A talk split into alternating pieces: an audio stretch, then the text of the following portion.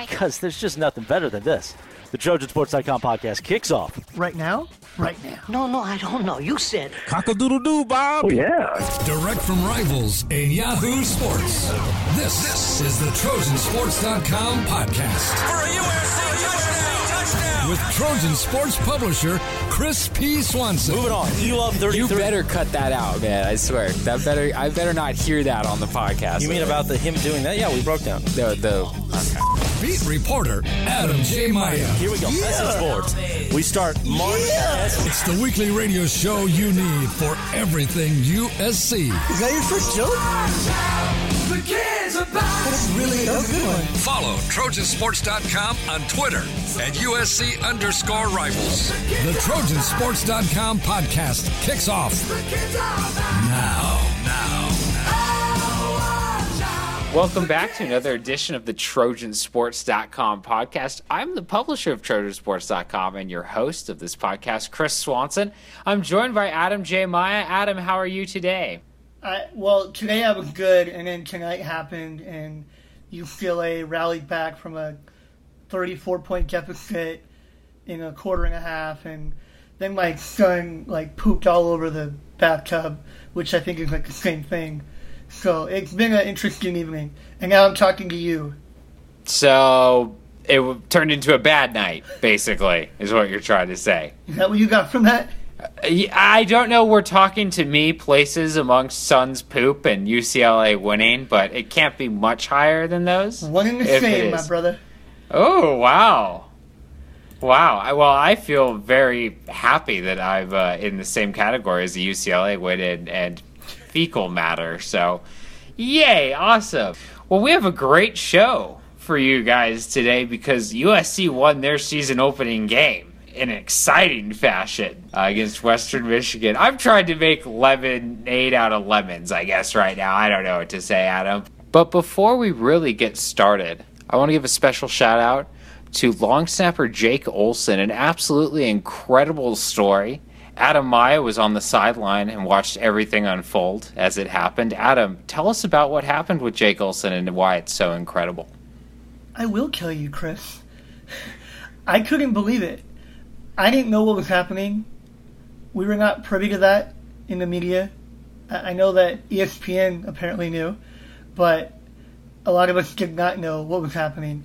And so I just made my way down there like I normally do late in the fourth quarter, and Marvell Tell picks up the pass, runs it back, and I was kind of joking with one of the sports information directors about how this kind of changes the perception of the win and the way that it looks, especially for a lot of the voters. They look at that final score, and USC will probably just kind of get away with this nationally in terms of perception. Anyway, so we're, we're talking about that. We're kind of joking around, and then there's a little bit of a delay. And when when it took a little longer than normal, that's when I thought, wait, is something happening? And I remembered that Jake has been practicing hard. I mean, he's really been going at it for the entire time he's been there. But we've seen a lot more of him in the last couple weeks on a regular basis. Then I realized, oh, is, is this happening now? Because we heard for two years now that he would appear in a game, but kind of forgot about it after a while because he's not new anymore. He's a redshirt sophomore. I'm looking, I'm seeing what's happening, and uh, and then, and then I, I, it's clear that he is coming out. It is happening, and so I just kind of went into reporter mode, and I wanted to film it. I thought it'd be a cool thing to capture. Unfortunately, at least for me, when I do that, you kind of detach emotionally, but I really wanted to just get that moment and put it up there for everyone else. Uh, even though I think it was just an okay video, um, it did make its round on Twitter, which is cool. I'm glad people saw it. I know I, I got to put it up there right away. So I'm filming it, and I'm just kind of locked in on getting the shot. And then I swear you, it, it happened, and I'm I'm happy for him because it was a perfect snap. And again, he practices this. They're not all perfect in practice. This is a real game. Anything can happen. So that to me was just remarkable. I, we knew that it, w- it was a moment was going to come at some point, but just really happy for him that it played out that way. And you, you just you want that, you know. It, it's more than a cherry on top to deliver the perfect snap. So he does it, and I kid you not, I look over at the uh, the SID who I will not name, and he's crying. And, and, and, it hit me. Because, again, I'm, I'm kind of locked in on filming this, but he, he's crying. He's watching this, and it just had me thinking about all that work and all that time that he put in, and all the hours that he, he given to the program. He's at practice every day, and, and all the relationships that he's built and the experience he's had. And I'm sure for that SID, he probably has a, a much different relationship with Jake. So it's personal for him. It's personal for a lot of people in the program. They've known him for a while, right? They've known him since he was 12. It was a culmination of a lot of amazing things that have been going on in the program, you know, with Jake, with many others. I think a lot of people are involved, are, are worth celebrating, and including Western Michigan to Coastline. So I feel fortunate to have been there live and to watch it up close. It was cool. I loved it. Highlight of my day for sure. Same here. It's a very touching moment. Uh, one of the one of the most touching moments I can remember in the history of USC football happening on the field. Uh, anyway, I think you know, kind of reminded me a little bit of the Mario Danelo uh, tribute uh, back about ten years ago. I think, but what a great story! A great kid too. Uh, if you saw the the interview with him on TrojanSports.com, you know you can tell that you know despite everything that's happened to him, still very humble, still very happy and, and thankful for everything in his life and you know sometimes it's easy to for you know to forget that and to you know it's easy to not be like that. So truly an inspiration. And now that we're past all that i think we should talk some football. Yeah. you were there. You saw the whole thing from start to finish. What did you like about this uh, this game that usc played this past weekend? Well, yeah, probably best to talk about what we liked first, because I know that we have a lot more to say about what we didn't. I liked Rojo. I wondered how he would run with the added weight. I knew that he would be good. We know Rojo's good, but he still had a nice explosiveness to his game that I couldn't tell from practice. Not that it was missing, just you don't know. You know, I mean, practice is just not a good sample for what's going to happen in a game. And I thought he ran so strong and so hard, and I've wondered who's going to get the hard yards in this team when it's third and three or when, when they're at the goal line. Who would do it? And I think he can do that. He didn't really have to in this game per se, but he will at some point, and it looks like he's up to the task. I like Stephen Carr almost just as much. I've been looking it up, and this is unofficial, but I haven't been able to track down another true freshman running back that had run for two touchdowns in a season opener going back to the 80s. It's something I'm going to have to talk to you with USC Sports Info this week. I know since at least 92 it hasn't happened. But it, it looks like it's been much longer than that. And it's the beginning, uh, it's just the beginning with him. We, we wondered when he would get the work and when he would become the number two back. It, whatever. It, it happened basically in the, what, the second quarter. And now he's not going to look back. He's going to number two back. And you got to give him the ball. You have to figure it out now between him and Rojo. They both had a really beautiful yards per carry, you know, well over eight for both of them. They have to juggle this now. Now it's it's kind of like a good problem to have. It's one of those things. Some might even be wondering if they should be a run first team. I think that's dramatic though when you have Sam Darnold under center. But I do like what they can do in the backfield. I really like the O line. I thought they gave Darnold more than enough time most of the time. There were the two sacks, and both of those, I think, was a blown assignment. It, basically, the guy went untouched, which you know they have to iron that out, of course. But um, aside from that, they really kept him clean, and obviously they did a good job for their running backs. So that that's something that we were concerned about coming in, and it's not that it's totally answered or anything by one game, Western Michigan. However, that was a, a positive from the game. I think one of the bigger ones. I thought they were, you know, arguably the strongest unit behind the running backs in this game. Yeah, I Ap- agree. Yeah. a- After that, I'm, I, I'm running off my checklist here. Uh, I don't know that there's much more that I like beyond that from a unit standpoint. Of course, the fact that they played really well in the fourth quarter, late in the fourth quarter. I mean, that's important. That that means something. We saw them finish pretty well in games last year, and they carried that over to the opener.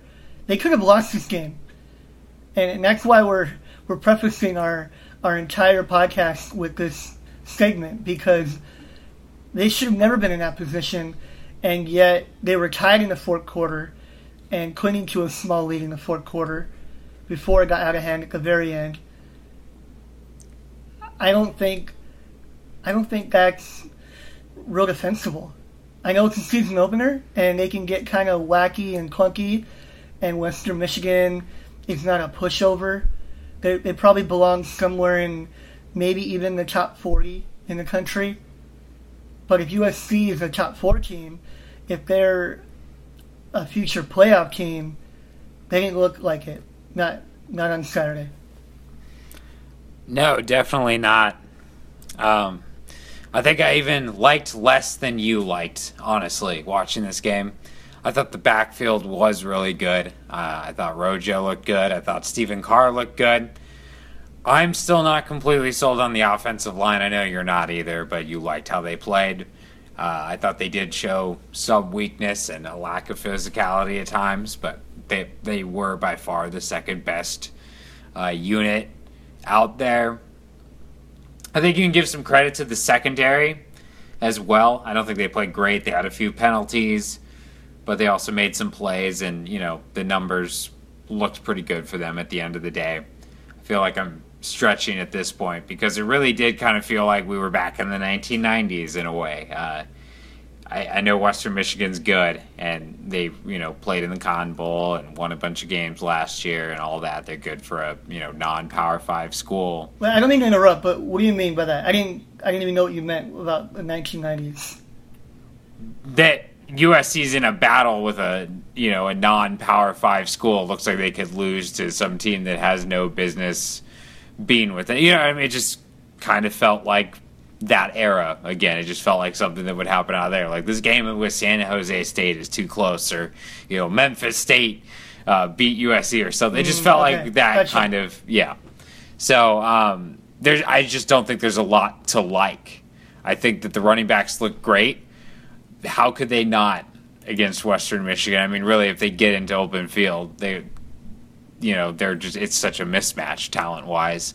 Um, the offensive line, it kind of feels like the same thing, but that's really about the end of it for me uh, with USC. I mean, those were the two units that really stood out, and you know, the running backs, I'm not sure how they couldn't in this game, and the offensive line should have in this game. So, I'm not sure there's a lot to like when you almost lose to Western Michigan. I guess is my point.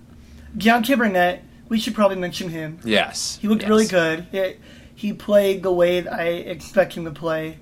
He's a good player, and they're fortunate to have him. I can't really imagine where that receiving corps would be right now without him. I, I think this is probably their weakest receiving corps since 2007. Is that potentially an insult to the 2007 receiving corps? I, I mean, that was the weakest one for you know eh, over the last 15 years, and this one is right up there with them. It's so bad that I feel like David Sills who scored a couple touchdowns tonight, by the way, uh, might be USC's best receiver if he played at USC instead of West Virginia. Oh, you mean a converted quarterback? The converted quarterback. Well, we know he'd be starting. Yeah, oh yeah. Well, he has that skill set that they look for, you know, understanding routes or whatever. But uh, it's not good. I mean, it's, it's just I don't know what to say. They have a lot of receivers, but they don't have a lot of good receivers. I don't, you know, it's it it just looks like a problem. It looks like a big problem. Yeah, offensively, this would be my number one concern. And it's something that we've been harping on for a while. And I know that a lot of people think that maybe we've made too much of it. And maybe now they're coming around. But I think this is going to have a domino effect on offense. Because if defenses can lay off your receivers and they don't feel any kind of vertical threat and you're not able to stretch the field and they're basically able to man you up, then what are you going to do? You're going to load the box and you're going to take away the run. And then you really need to have an excellent offensive line to be able to run through a loaded box. So I don't think we know yet about this offense and what it's going to be good at and what it'll be able to do. And I don't know how you fix this. Because right now their personnel at the receiver position is loaded with possession guys. I think there there are some athletes there that can open things up for them, but they have to execute. Uh, I've been seeing the praises of Tyler Vaughn the last couple weeks, and he, he didn't get to play maybe as much as he could have, but he he didn't really show up. And you know, Joseph Lewis didn't play a lot. Velus Jones didn't do much. He didn't play a lot either. We saw a lot of Jalen Greene, and I'm just surprised that people were co-signing that because Jalen Greene has been a receiver now for a little bit, and I think last year he had eight catches. If he was better, he would have produced last year. It wasn't like things were totally solidified and there was no room for anyone else to contribute. And Steven Mitchell, he he basically played the way that he's played for some time. You know, he chipped in here and there. He had four catches. He was number two behind Deontay Burnett, four for thirty-nine. I mean, if that's if that's what you're gonna get out of Mitchell, you'll take it. But that can't be your number two receiver. So I- I found it very odd the way that they grouped them. They played a lot of Mitchell and Greene together, and I think you probably need to separate them. I think that you're going to need to have more diversity and get people with different, you know, skills and different talents on the field at the same time. Mix it up a little bit more. They did rotate, but it looked really easy to defend for Western Michigan. Yeah, I it, it was. I mean, the receivers did not get separation, and when that happens, like you said, it becomes easy, and it becomes easy for teams maybe with more physical defensive front to take away the run game. What concerns me about the receivers too is that I feel like USC is set up to be a spread team. We can talk about you know how they're pro style and you know a hybrid pro style, whatever else, but. I look at you know what they're set up to be, what what it seems like they would do best if I'm looking at their personnel or what or what they should be doing best, and it, it seems like it's a spread offense to me. Look at their offensive line.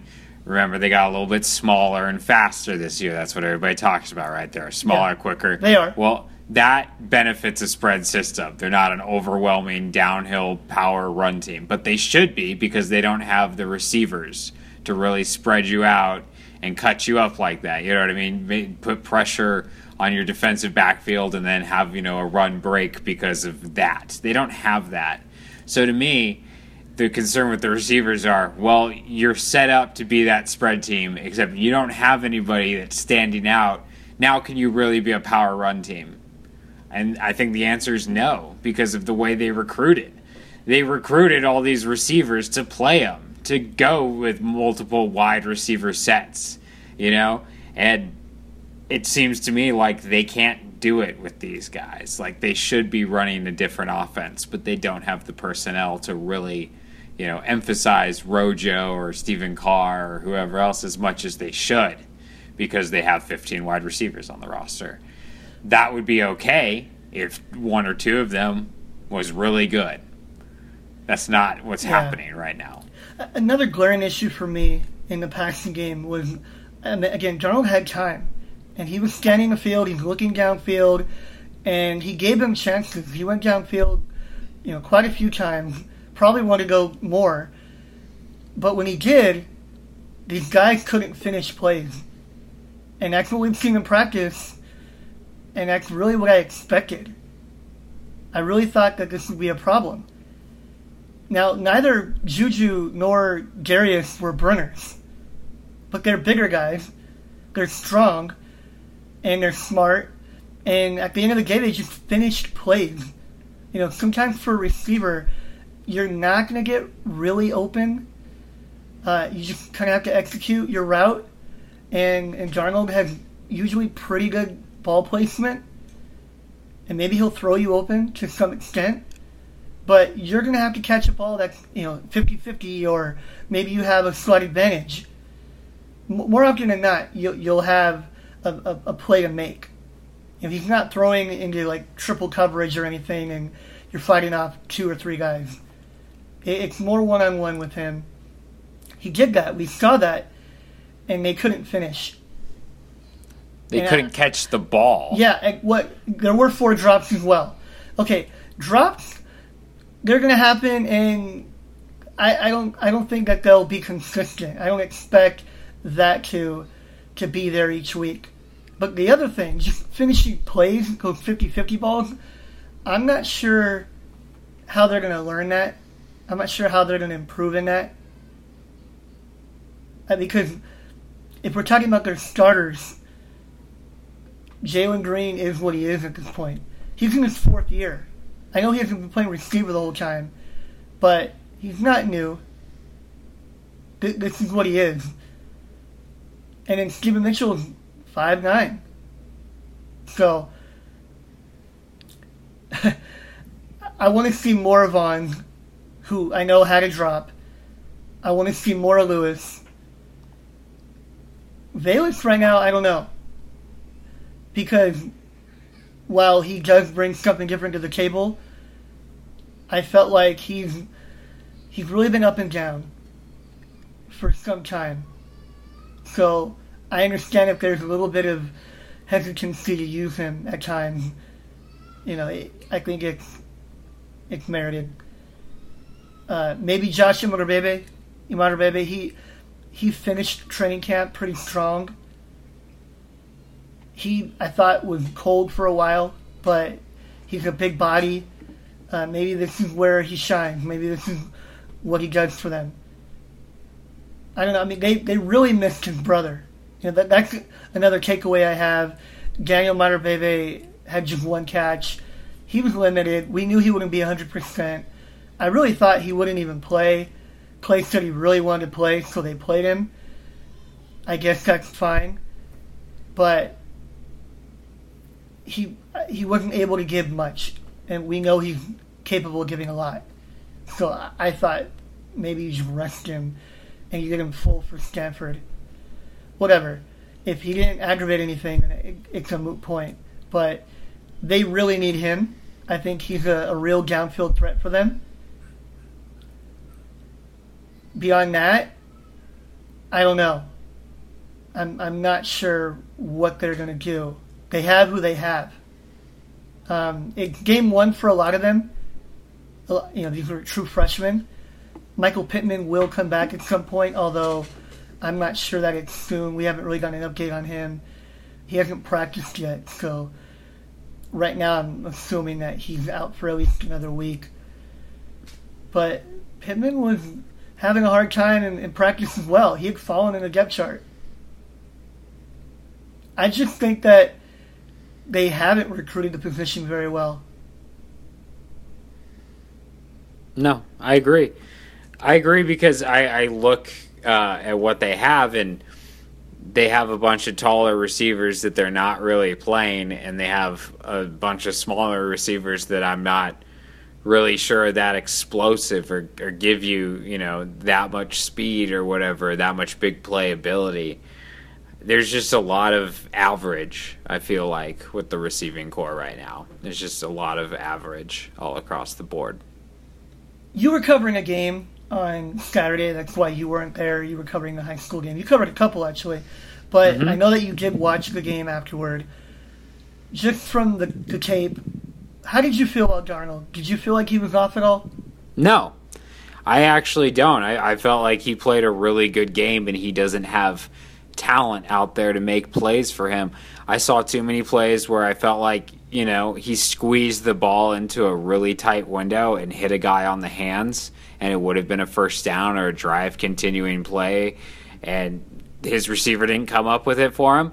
I saw him throw a lot of balls downfield where he was under pressure, he avoided it, and he did what he does and he put it in a spot where his receivers should make a play and the receiver wasn't there because they're not the same kind of receivers that he had before. They couldn't get under the ball and make a play for him. So to me, it it just became very apparent. I think I saw him, you know, miss one or two throws where he threw it behind a guy or something like that. I'm not saying he was perfect, but he seemed very much like Sam Darnold of last year to me, and I felt like those around him weren't helping him really Yeah. make plays. That's how. That's really what stood out to me. He seemed exactly the same, and it's weird because everybody's you know on top of him for his numbers, but uh, I look at what's changed around him, and I think it's made a much bigger impact than anybody expected. Yeah, I, I had the same impression. I, I really did feel like that was basically the the same guy I watched a year ago. Um, it wasn't his best game. He's had better games, certainly. And statistically, argue it was his worst because he didn't throw a touchdown. He had the two picks. But he still completed 23 of 33. 70% threw for nearly 300 yards. He With four lock in- drops, yeah, four drops. He didn't lock in on Deontay. Deontay's first catch didn't come for a while, and he eventually had to go back there and, and keep going to that well. Deont- I mean, Deontay catches everything, but people are going to catch on to that. They- They're not going to allow Deontay to roam free. And I think it's just going to be hard. I think they're going to have a tough time throwing the ball. They they won't be completely shut down because Darnold's too good, and there is talent on this receiving corps. I'm not trying to overreact here. I wonder if the best players are playing yet, or if they're ready to to play at a high level. I'm not exactly sure what's going on. I just know that it didn't look good. There there wasn't much rhythm to it. It always felt like they should probably just run more.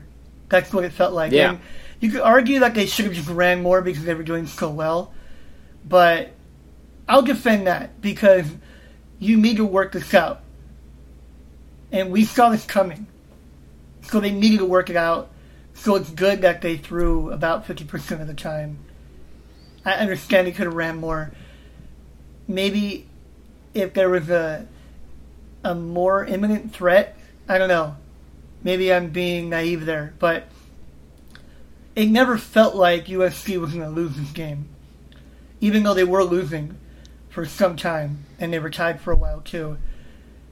It still felt like they had a sense of control and they could they could still work on things.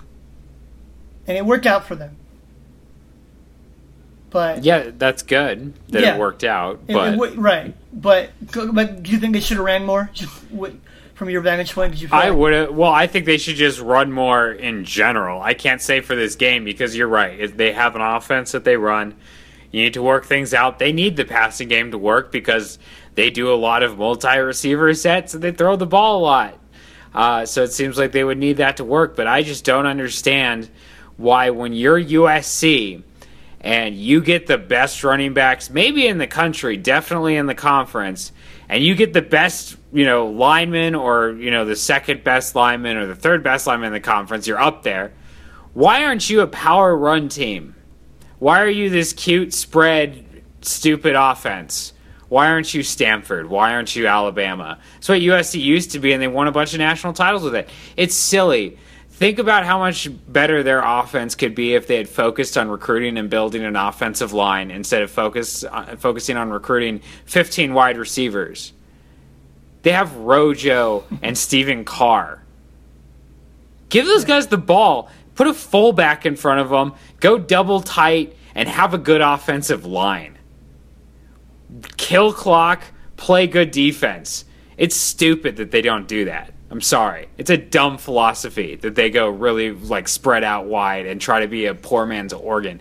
That's actually what I thought when I watched that game too. Is they could run all over Western Michigan, and they probably should be more built to run than they are. But they're trying to be Oregon, and they're not very good at it. Yeah.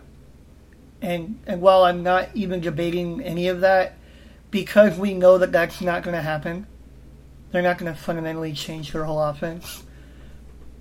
What do you think they can do, or what do you think they should do, um, within reason, with with the personnel that they have? I would go to big wide receivers because I I don't I, I would change the offense. I would try to go more run heavy, maybe you know do more play action downfield type stuff. But I don't see these receivers, these smaller outside receivers, helping them because I'm not even sure they're fast. So I don't get you know I I know they're fast, but I don't think they're like elite speed guys. So I don't get why you're leaning on a five nine outside receiver. You know, I, I don't understand why you're trying to go four wide. Put you know, lean on the taller guys, use less receivers. That's what I would do. I would try to run more. I'd try to set up, you know, passes and stuff instead of just I throwing. thought we were going to see more Cary Angeline. I, I think that was a game to, to get him going. Didn't happen. Petite still having issues finishing plays. We knew that he would start, but I, I mean, I don't know. I, some people, I, I think Clay mentioned he got he played really well, had one of the best games of his career. I I didn't see that. Maybe I missed it.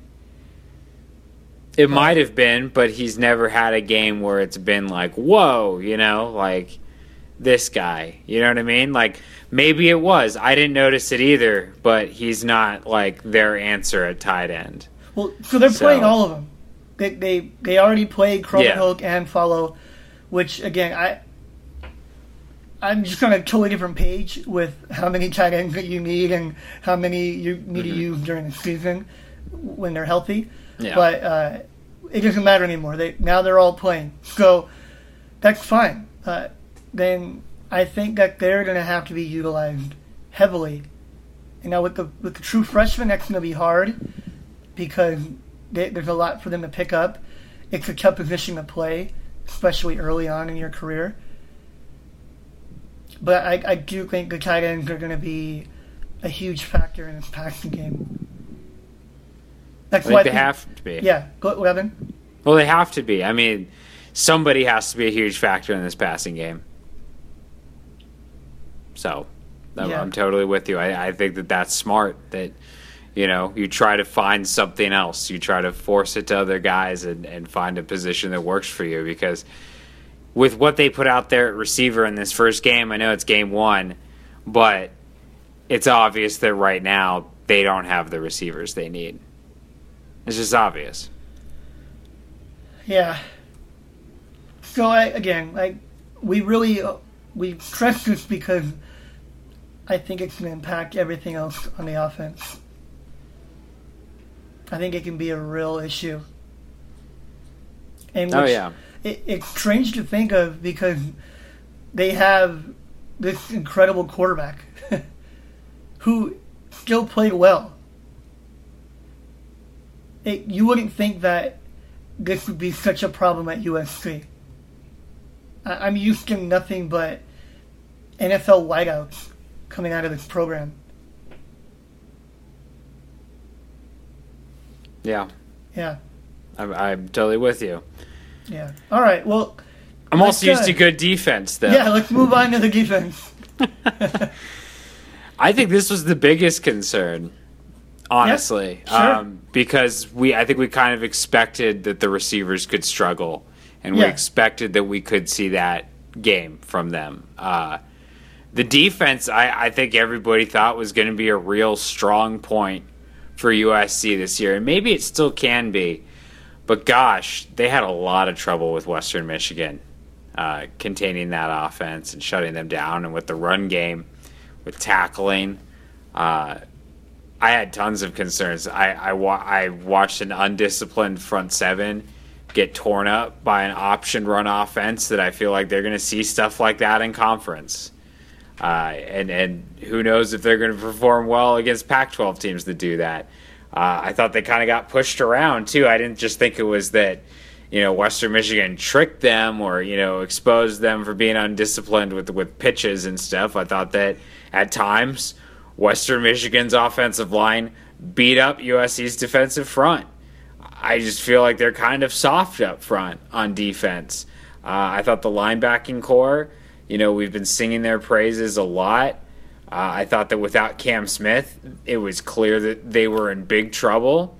And uh, I thought that, you know, even when he came back, I thought a guy like Porter Gustin made some bad plays. And, you know, kind of uh, for all the praise and exposure he's been getting, showed that he's not quite there uh, in terms of I, I would say football IQ even uh, that that double pass where he tried to pick that ball off and just totally whiffed on it. We're talking about a trick play where he was the last line of defense and he went for an undisciplined pick instead of just stopping a touchdown. This is an older player. You know, that's a huge concern to me. I it just seems like there's just all over this front seven big concerns. Not only, you know, is the does the nose guard position seem like an issue? It seems like if Cam Smith goes down, their inside linebacking corps might be a mess after him. And uh, I felt like, you know, one of their bigger name linebackers was kind of exposed for being undisciplined as well. Uh, against a team that really shouldn't be able to do that to them. I thought the the defensive backfield played pretty well, I guess. Okay, I know they had some penalties, but I think that might have been the bright spot, you know, for this defense. And did we really expect Western Michigan to be able to challenge the defensive backfield with their, you know, receivers or their quarterback? No. So, you know, the jury's still out on them because they had a couple of penalties and a couple of instances where they didn't look too great. Yeah. So I mean, I, I, I think the defense. There's just so many concerns right now. It's really kind of shocking. Yeah, this wasn't their game. The secondary. Let's.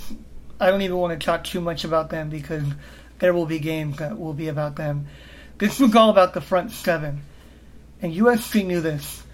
Now they were having a hard time figuring out how Western Michigan would attack because their head coach is new and had a different system at one school, and their offensive coordinator is new and had his own system at another school.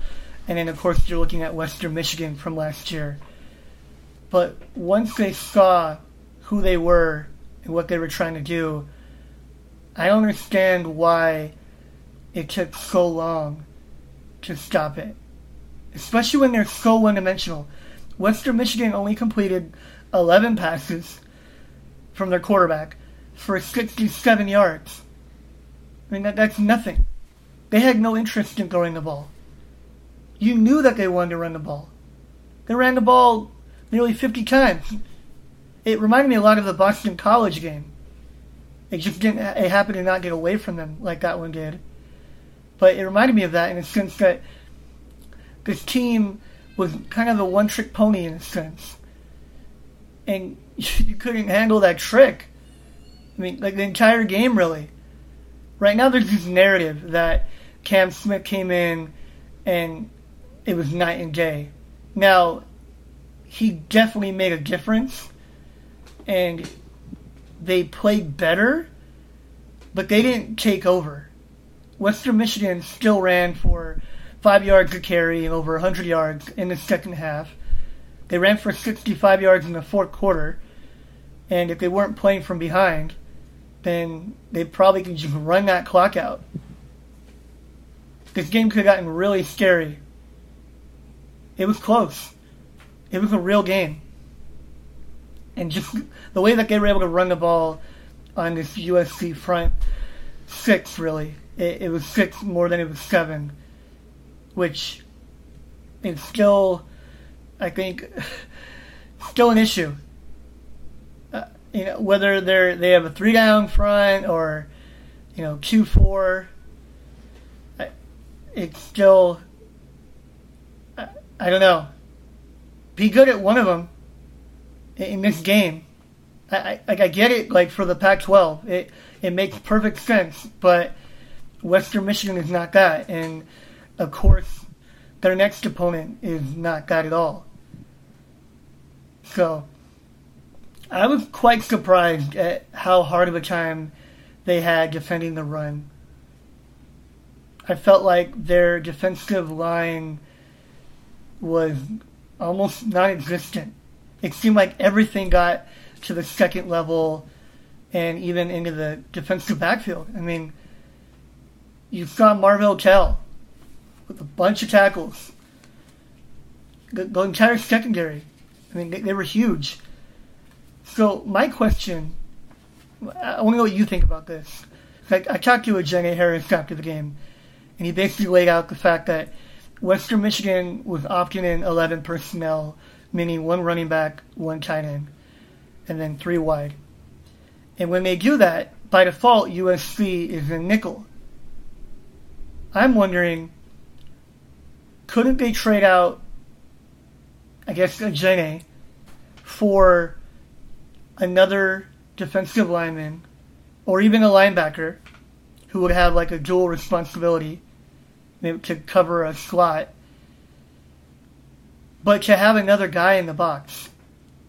Because yeah, they're three wide, but their quarterback is bad, and they don't have much interest in throwing the ball. So does it matter? I mean, you you have to have someone cover, but couldn't they just play man? I think you're right. Uh, I, I totally think you're right. I mean, I remember I watched a lot of Pete Carroll defenses against spread where they had you know guys in the slot that seemed like they were completely uncovered because you know it just USC's defense was going to do what it was going to do, and they weren't worried about that guy until he beat them.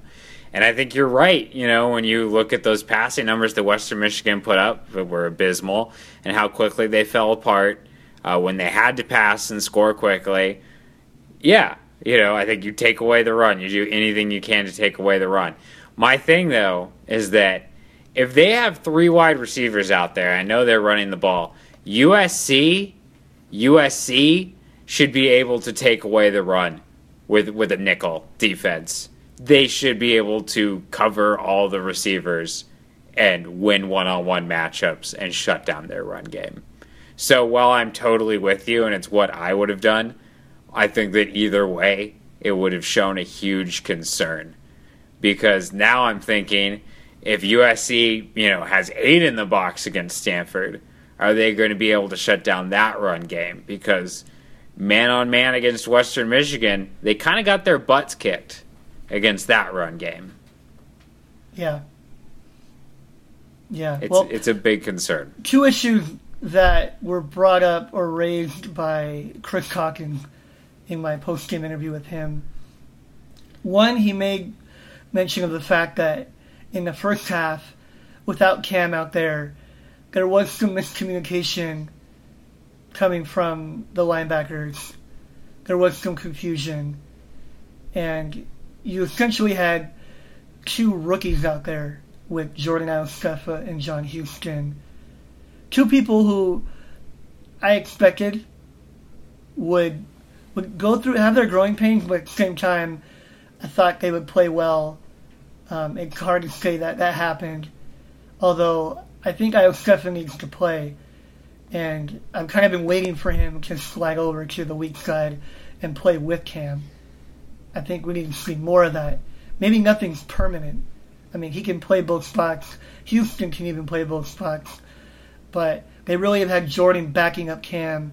I think Jordan and Cam are the top two inside guys, so they should both be playing.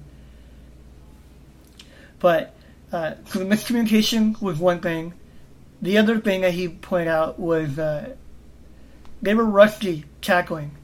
And now this has been taken out of context, I think, to some extent. I, I've just seen it repeated elsewhere.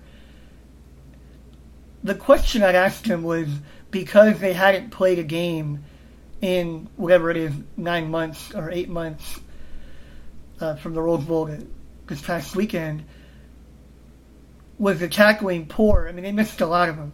What, can some of that be attributed to the fact that they just hadn't played in a while? Because I, I've just seen that forever, you know, in openers. Not not every time, but it happens. Even with good teams, sometimes early in the year, they, they're just off. And he immediately said, you know, we didn't do a lot of live tackling in practice.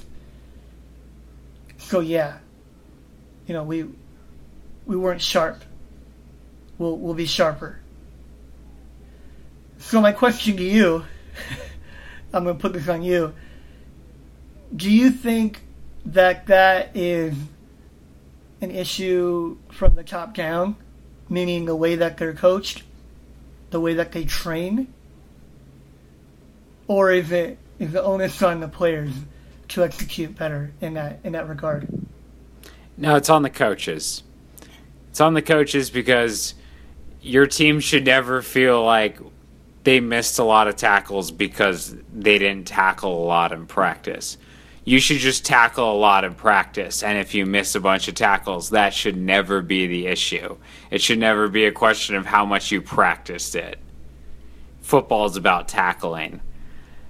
This has bugged me for a long time. I feel like for a long time, maybe even since Pete Carroll left, and I know that sanctions played into this, but that USC's USC doesn't prepare to play football with practice. They they simulate in other ways and they do other things. Hit somebody. That's my thing. I think that the proof is in the pudding. USC has struggled out of the gate very frequently in recent years. Yeah. And it seems like, hey, if you turn it on late, maybe that's because everybody improved, right? Well, maybe they improved because they got used to tackling. And mm. maybe tackling should have been the emphasis earlier. And maybe that way you would be blowing out Western Michigan. Last year, you wouldn't be getting smacked around by Alabama and Stanford and improving later in the year. It just seems like a too too regular of a thing where these other teams that aren't as talented as USC early in the year. And I know this happened under Carroll at times as well. I understand that. But it just seems like it's too often that these other teams that are not as talented come in and just seem more prepared. Western Michigan seemed more prepared to win that game than USC did. They just weren't as good as USC. Yeah. It's too, Yeah. it happens too much, and I think that you have to look at the coaching staff and you have to look at how they're preparing. You raise a good point. They've come out the gate slow. I would I would argue every year, going back to 2012, the year that a lot of people take uh, so much issue with. They actually, I mean, we forget now, but they were six to one, with the one loss being to a good Stanford team. Not one of their best teams, but they were still good. Um, that year they did lose Stanford. They were ranked, you know, number two, number one coming into the year, but number two in that game. But you would probably say that they didn't come out slow in that season because, No. like I said, they were six and one. They played pretty good football. But 2013, 14, 15, 16, and now with just this opener, you're right. You, you, you haven't liked the way that they've come out the gate. So, there's something in their process, perhaps. See, I, was actually leaning in the other direction because I'm thinking of the best players that I watched at USC from the last three years.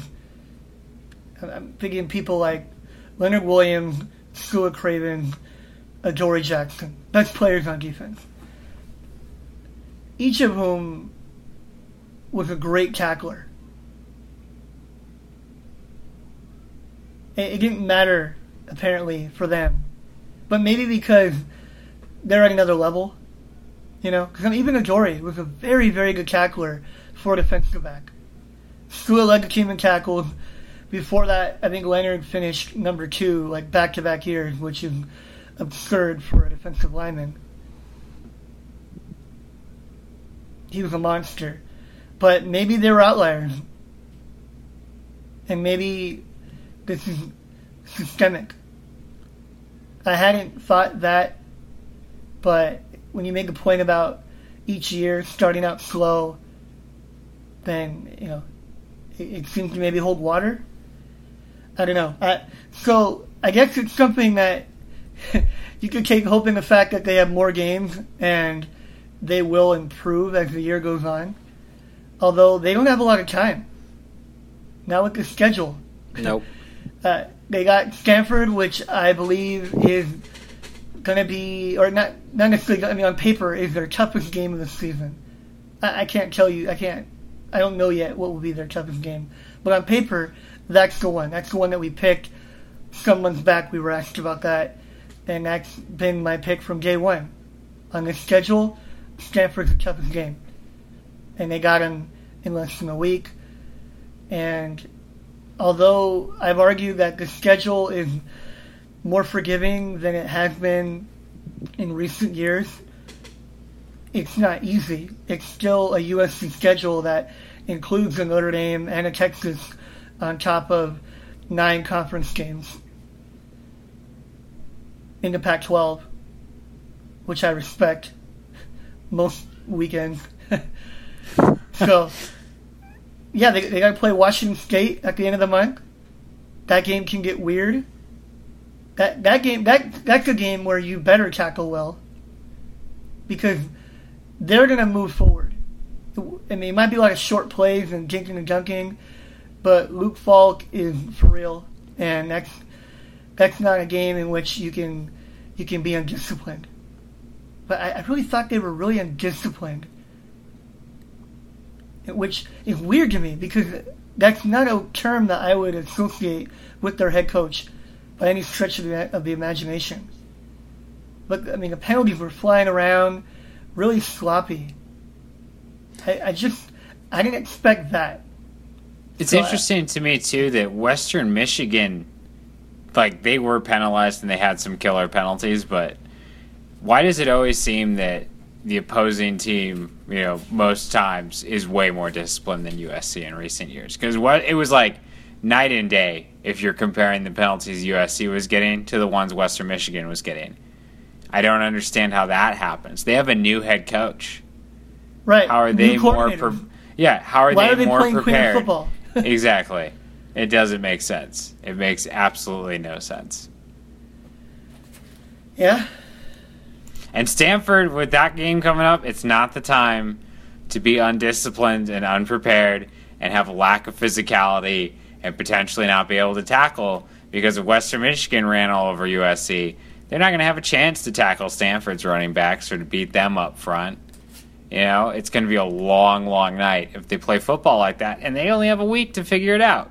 Stanford, I know they played Rice, but they traveled to Australia. They traveled to another continent and won 62 to 7. USC almost lost in their own stadium. yeah.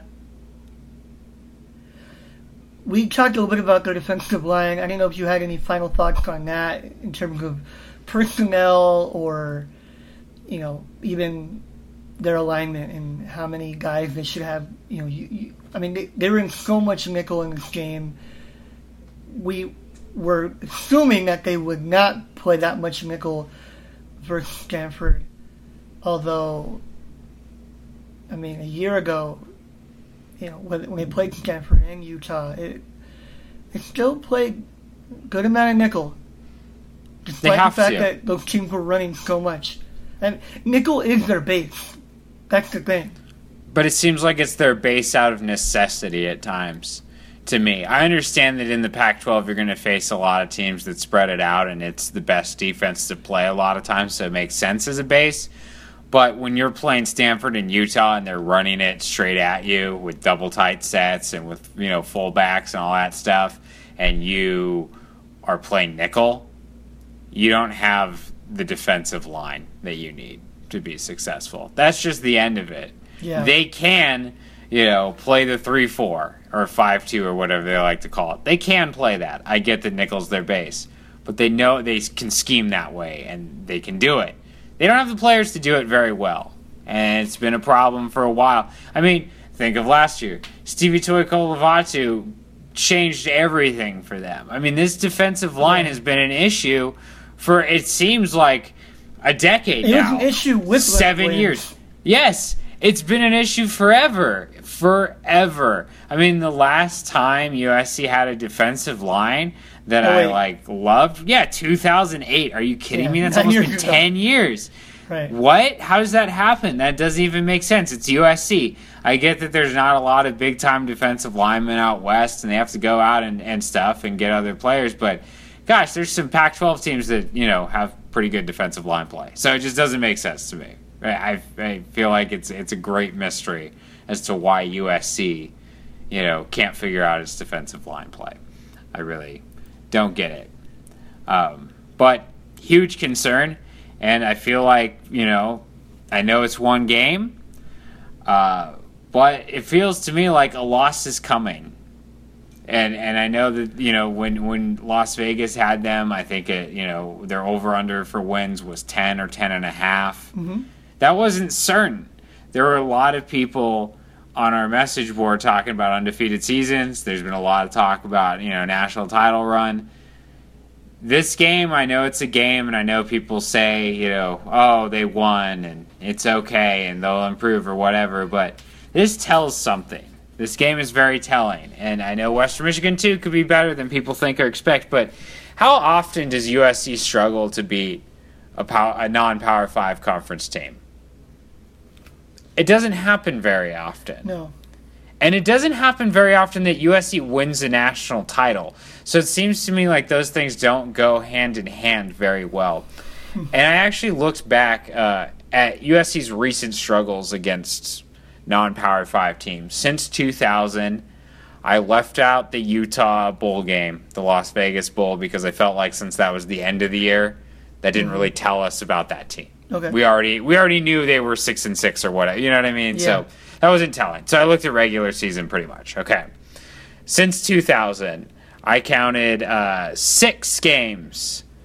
Wait, yeah, six games that where they played non-power five teams, and you could argue that they struggled. 2000 versus San Jose State, they only won by 10. 2001 against San Jose State, they only won by 11. 2003 against BYU, you probably remember that game. They were up, I think, like 17 to nothing Oh, early. Yeah. BYU came back, made it close. They they ended up blowing them out, but still there was at, at a time I think it was like 21-18 mm-hmm. and it felt like they could lose that game. So I included that game. 2005 Fresno State included that. 2010 Hawaii, they won 49 to 36 on the road.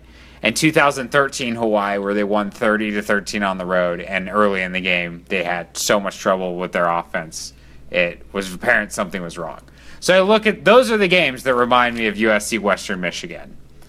Well, three out of six of these games, USC lost the very next game that they played. Really? The very next one. And two of the other six, so now five out of six, Yeah. they lost in the next two games. Only 2010 Hawaii, they didn't lose in the next two games. But that team won 8 and 5 and 5 and 4 in the Pac 12. Yeah. The only teams that seem like the exception to the rule here 2003 BYU, 2005 Fresno State. Obviously, they won a title in 2003. They played for another one in 2005. They won the Pac 12 both years. And that was a really good Fresno State team. Yes. that Fresno State team, while they went eight and five at the end, I believe was undefeated when they played USC, and they kind of fell apart after that. And they were ranked when they played USC. They did not seem like your typical, you know, No. non-power five team. So my point, looking back at all of this, is that one out of six of these years, USC won the national title, which seems to be the standard for this season. They've lost a game in all of these seasons, which many people do not think you know think that USC should avoid that this year. Could very much avoid that. I think that's out the window now. And you know, five out of six of these seasons they lost in the next two games, which shows that these struggles against non-power five teams prove that there's an immediately an immediate issue. There's something that needs to be fixed because most of these teams lost right away after they showed these signs of of uh, of you know potential chinks in the armor or whatever, and uh, and even the one team that didn't lose right away went eight and five and five and four in the Pac-12. Huge concerns here. I think that USC fans will should feel very fortunate now if they end up winning the conference and competing to go to the playoffs. I think that the standards need to be changed a little bit. I'm not saying you write off USC. I'm not saying that. It's game one. I get that. But this this narrative of USC is a very you know like a favorite to make the playoffs or a very real contender for a national title needs to change. They did not play that way. They should be fortunate, in my mind, to win the conference now after watching this game and looking back at the recent history when they struggle against non power five teams. What kind of season are you talking? I mean, I'm not trying to put you on spot. I just I want to know, like, where you changed. 'Cause I, I think you were thinking like nine and three, right? Before this game, that was kind of nine and No, three, I, ten and two. I ten and two. I, and I, two. yeah, I think that because of the schedule, I think that what I've been telling people was that I looked at the roster and I didn't see uh, like a ten and two USC roster without Sam Darnold, but they have Sam Darnold, and the schedule seemed easier. Um, but I look back at, at these past seasons, these six seasons that I mentioned since 2000. 5 and 7, 6 and 6, 12 and 1, 12 and 1, 8 and 5, 10 and 4 nine and three now is what I'm thinking. I on I think they lose to Stanford. I think Stanford might beat them up. I think this is a bad matchup for them to be having week two in the season. I don't think they can hang physically with Stanford at this point. If it was week ten, maybe I'd feel different. But I think they're going to lose this game now, and I feel pretty comf- comfortable saying that. And honestly, if it was a pick 'em, I would bet money on Stanford, and I know they're getting points. Yeah. So I might go bet on be Stanford. I might be. I just I do not think USC will win this game. I just don't see it happening. I'm not trying to be mean. I'm not going to go on a rant about it. I just think Stanford's yeah, a better no, you're being football team honest. than I mean, we're not we're not working for USC. You know, the, the USC PR club. yeah. That's not what we give you. It's not what we're about. You guys already know that. Yeah. But- so I I think Stanford's a better team. So before Yeah. I wasn't sure. I wasn't sure and I thought this is the toss up game. Maybe they lose to somebody they're not supposed to outside of this game. Go 10 and 2. Okay. Maybe they go 11-1. So then answer me this: Okay. what what is the biggest key for USC versus Stanford? Because I don't think you see it as an unwinnable game. Uh, You just think that Stanford will win. But yes. For USC to win, what do they need to do? Uh, they need to get more physical quickly, and they need to figure out their receivers. Uh, because I feel like if their if their receivers can't get separation against Western Michigan, they're not going to get separation against Stanford. And if that doesn't happen, because that has happened in the past, where you know USC's had low defensive games against Stanford, and they didn't you know get big plays out of their receivers. But there was always that threat of they could go deep. You know, it could happen. Stanford better be on their toes. I feel like with this receiving corps, they could allow Stanford's defense to kind of tee off and be aggressive and go crazy. And so to me, they better be physical enough to protect against that, and they better figure out how to at least make Stanford feel nervous about them going deep because they, they're not going to feel nervous after watching that game. Uh, so to me, that's that seems like a bad matchup now. I pick a loss there, And, you know, it seems more likely that they could slip up against a Washington State or a UCLA or a Notre Dame. And I mean, I know Texas lost to Maryland, but I expect them to improve tremendously in the next couple of weeks just because of that. You know, I, nothing seems easy anymore for USC if there's another big name on the other end of the field. I still expect them to blow out an Oregon State. You know, a team like that, sure, right? Maybe there's a couple other teams in the Pac 12 that end up being on that level or as easy for them because that always seems to happen. But some of these harder teams, you know, if there's a couple top 15 teams in the Pac 12, they could be in serious trouble. And it, it, that doesn't seem uh, impossible anymore, very unlikely. Yeah. You know? Because Yeah. Cal impressed. I know Cal's not going to be a top 15 team, but they impressed. Washington State impressed. A lot of Pac 12 teams kind of impressed, uh, you know, this weekend. I know a lot of them struggled, but there were some teams. Yeah, I, that- I don't want to get into all that. I just want to know what your key was to the Stanford game. I was thinking about something, something that we've seen from Arizona State and Todd Graham, who been having a rough time for a while now, but at one point was pretty highly respected for that defense. And what did he do? He would just swarm you. He would just bring so much pressure that it would completely eliminate your running game because of the way that he would attack the backfield.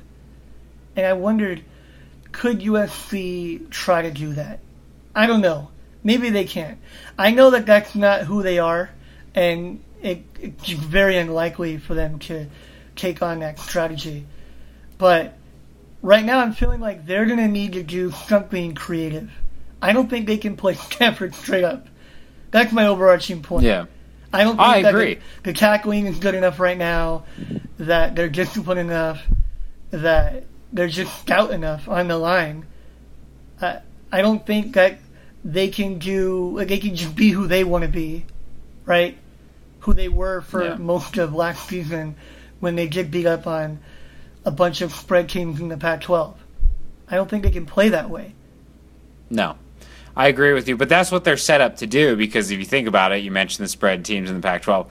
USC's defense is kind of set up to be spread out all over the field and to not really create a lot of pressure on the opposing uh, offense, but to play smart and, you know, try to prevent these big plays and whatever. And, and I Well, think you're to right. confuse you. That that's I think their main objective. You don't want them to know what they're doing. They like to switch the rotation safeties and disguise their coverages, and you know they they do a lot of different things with Porter and Uchenna.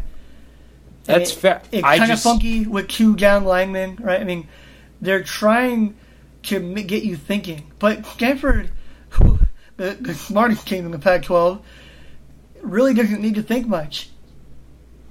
No, and the other thing too is that they, they try to make you think, but they don't try to to make the thinking like a quick decision. Like I don't see USC as like they're sending tons of pressure into the backfield. Yeah. They're sitting back and letting the play come to them. I think that works maybe against seven offenses in the Pac-12, right? Maybe against ten of twelve offenses in the Pac-12. Maybe it's that many. Because a lot but of the does. Pac-12 teams are set up like USC, where they want to be athletic, right? They want to Yeah. use the perimeter and their skill guys, and USC is superior. They overwhelm Yeah. you with talent. That's why they won this game versus Western Michigan. So you're right. Stanford is fundamentally so different than that that they. I think that USC has to be different here. Yeah. They have to. They have to put pressure on Stanford. They ha- then they I feel like their defense doesn't really do that, and and that's what they have to do to have a chance in this game. They have to make Stanford's quarterback, you know, have quick decisions, and they have to, you know, try to blow up the run, and maybe it costs them a big gashing run play or two. But you know, I think it would benefit them to have a few plays where they stop them in the backfield instead of just waiting for that big offensive line to run them over. You know Yeah. it needs to be different. That's I completely agree with you on that, and Yeah. I'm just not sure we're going to see that. Yeah, I, I think this game will be will come down to USC's defense. I think they are the number one X factor in the entire game for both both teams. It they are going to win or lose the game. Darnold could throw for 300 yards and three or four touchdowns. It, it, it could be that kind of game. I'm not expecting that kind of game, but it could be 31 to 28, and he could have a big game. But at the end of the day, it's going to come down to it. It's not going to be like a Rose Bowl. I'll tell you that. and no. it's going to come down to whether USC can get stopped. What do you think's going to happen? Or are you saving that for the Maya 10? Yeah, I, I don't have a prediction yet. It- Ah. yeah, I'm sorry, and uh, that's just something that I like to to hold on to for a while. But Yeah. you're predicting Stanford then. Do you want to Yep. give a score? Do you I give, will. Give me give me like a range. Even it doesn't have to be exact, but I'll give you an exact score. I love Okay. exact scores. 35 to 17 Stanford. Oh, all right, comfortable. Wow. Comfortable win. Stanford is ready to compete for the conference, and I don't think USC is. And I think they will expose them. I expect USC to get better as the season goes along. I think there's been a few years, right, where where they had that early game where they kind of got worked, and things like got better later. I just don't think they're ready. I look at USC right now, and I think this is a green team, and they are not ready for this kind of game. I think if Stanford was later, Yeah. I think if this was Oregon State right now, if this was Cal right now, I think they could be fine. I think they, they you know, they could get over the struggles and end up competing for something down the line. But Stanford week two is too early, and they're too ready, and I think USC is going to get exposed. It's a bad game for them in September. Yeah. No question. All right, I think we're good. Yeah. Oh, I love I love when you tell us we're good. I love it. A shorter show for us today too. We still went over an hour, I believe, but Adam, not the typical, you know, Godfather trilogy type shows that we have. We'll get there again, we promise, guys. But we do have a little, I guess, Godfather trilogy of podcasts going on right now. I want to tease uh, Murph Baldwin's new podcast, Schemed to Death. If you have not listened to it, it is incredible. I'm jealous of uh, Murph Baldwin's amazing football analysis and everything he knows. Impressive, impressive stuff. I recommend checking it out. If you listen to his podcast and read his, you know, his, uh, I guess, a preview before the game, he had a he had an article out, kind of previewing what could happen. He actually kind of nailed exactly what Western Michigan could do to USC, and Yeah. they did it. I Yeah. mean, he was right on the money, and I expect that after he watches this game and after you know he has game film now to review instead of just kind of going into the season blind like the first game does.